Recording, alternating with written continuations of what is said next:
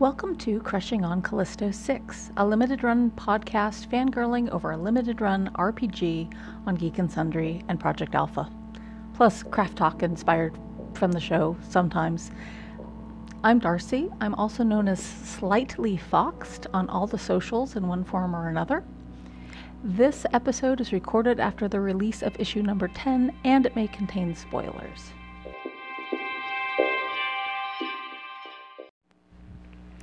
I feel like I'm rushing this one, but I, I, was driving in this morning to work going, oh my gosh, I haven't done um, an episode, and I really have wanted to stay on track with this. It's it's kind of a personal goal.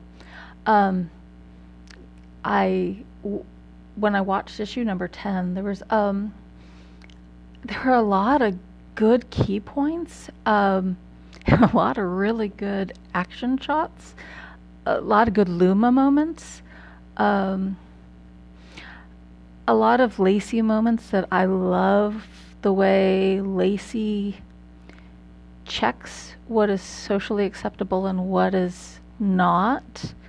Um, that feels very sensitive to a particular community that I know very well. Um, I was particularly struck by uh, the scene between Anton and Cass. Um, it was very dramatic for Hector, and I know because, okay, so my I know that he's capable of it, um, but I tend to default with Hector that he always is going to lean toward the funny, and this was so.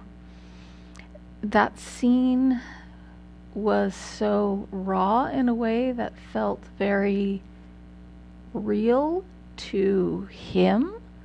Um, that concept of putting things in order and saying goodbye to an old identity in order to give birth to the new.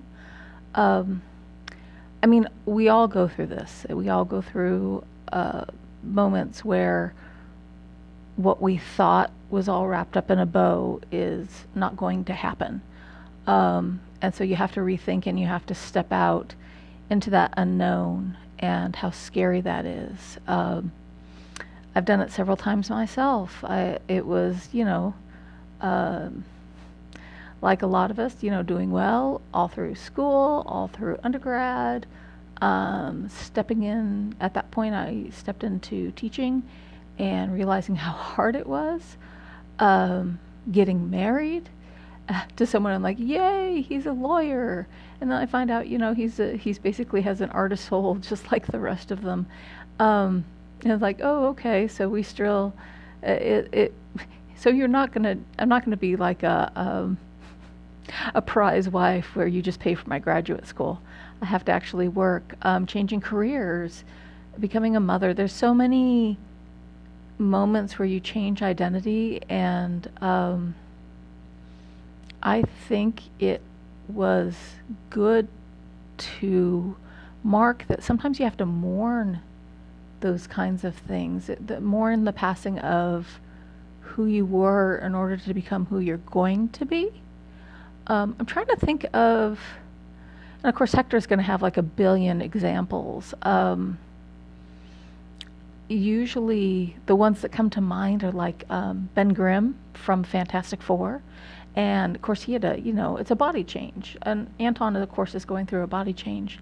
And this also made me think of like um, there are times when not only just life events cause a change in identity, but um, to me, there's a natural progression. Uh, I'm in my late 40s and, um, you know, realizing that my body doesn't do certain things. Um, and watching myself change and feeling like sometimes that my shell does not actively reflect my spirit. I, I often laugh and say, you know, why am I not just? I, I know I'm I'm 47, and I still want to run around wearing like flower cat ears, and all the people around me look at me like, oh, why don't you? Uh, I don't know. It's just one of those weird sort of things, and because we all go through our body changes.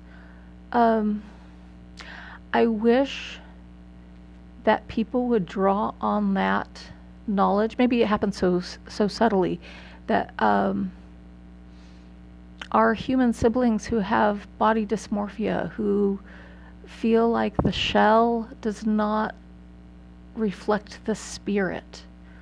Um, we should have more empathy for that and hold them up and support them. Um, I'm thinking of a lot of my friends in the trans community and um, friends who've had body dysmorphia that you know I've I've gone through body changes and continue to go through body changes and for me it's subtle because it's aging but um, to have had that you know imagine having that be your background noise all the time that's I think I just don't understand why we can't draw on that and be more empathetic to our siblings going through that. Which is to say that um, I know I'm going to make a lot of mistakes, but I really, those of you who are um, struggling with your shell not matching what it contains, your spirit, um, I love you and I support you and I'm going to make mistakes in using wrong words, but I don't care. You're going to correct me and I'm going to move on. And I know that's not your, I know that's not your duty to do that. Uh, you, but I'm going to try and I'm going to support you and I'm going to protect you as much as I can. Um, wow. So suddenly, yeah. I tend to rant and rave on this on this uh, podcast for the things that I'm thinking about, but um, but yeah, that's that's that's the first part of what I'm thinking about. So um, thank you, Hector, for bringing that to the forefront um, and making us think about how we have to adjust. That we're going to have several identities throughout our lives, um, some of them clashing, and to be honest about it and then to draw on the power of others is an amazing thing. So thank you, Hector, for and and, and Amy, of course, um, for Amy's Cass is awesome. She just was like, well, you just do it, and we need friends like that to help us through. So thank you guys.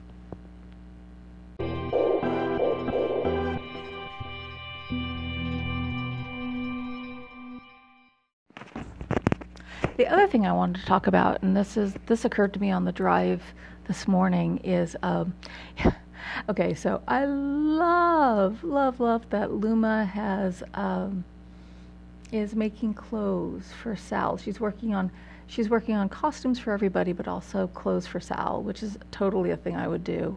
Um, I admit that I my feathers got a little ruffled, and I had to post on Twitter that you know just a reminder that because it, it seemed like it was implicating that there was all this amazing technology and a sewing machine. And just a reminder sewing is a technology. Just because it's older does not mean that it is less valid. Um, maker spaces are, are kind of old news in libraries, but I think one of the things that we as libraries do well is that we kind of give a try before buy experience, and especially with our maker labs.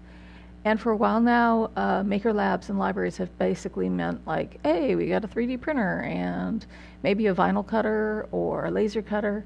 Um, but now I think we're expanding our ideas, and the user commu- or the maker community has has always kind of supported this that um, that there are other technologies that are older and uh, they may not be as like flashy and sexy, but they're also still part of the maker culture um, sewing, knitting, crochet, the stuff that I do, spinning. Um, so all those things are technology and belong in the station. Um, but again, I love, I love Luma uh, dressing up Sal. Um, that's such a thing that I would do. Uh, I, I admit that I make um, clothes for. I, okay, I have a um, a skeleton lantern in my office that I bought for Halloween, but he stayed in my office all year, and I tend to make him little hats and stuff. Um, And when she described making him the yellow, the yellow raincoat, um, my first, I think I said out loud, she's making him into Paddington Bear. And then I realized, you know, the coat is the wrong color. So I know, I know, I know. But I had that moment. Um, and I love when Eric pretty, you know, it's so sweet. But what I started thinking of is that um, one of the things that the critters for Critical Role have done very well this past year is um, instead of sending Liam a mess of scarves, what they've done is they've started a charity, call, charity uh, movement called hashtag uh, Scarves for Caleb. And they give them to different places that would need it. Um, so, of course, I would like to propose um, a hashtag caps for Sal. I think about his big bald head, and um, we would want to try and keep it warm and protected. And so I propose, I'm going to have to think about the logistics for this, but there are a lot of parts of communities, there's a lot of part of our community that needs um, really soft hats to help them through. Think about like the preemies when you make, you're basically making caps the size of an egg for those charities. Um, think about the people going through chemo. There's just lots, and um, one of the things I read about was people putting um, hanging knitted hats in trees where they know that the homeless go and say, This is just a gift for you. I think this is a wonderful opportunity for us super punks to change our world. So um, I'm going to do a signal boost, I think, for um, hashtag caps for Sal. And maybe we can start to get this going. I don't know. What do you think?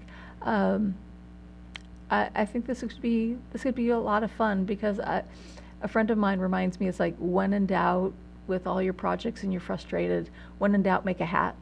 And hats are easy to do. So, so that's my proposal. Let's let hey, let's do hashtag caps for Sal, right?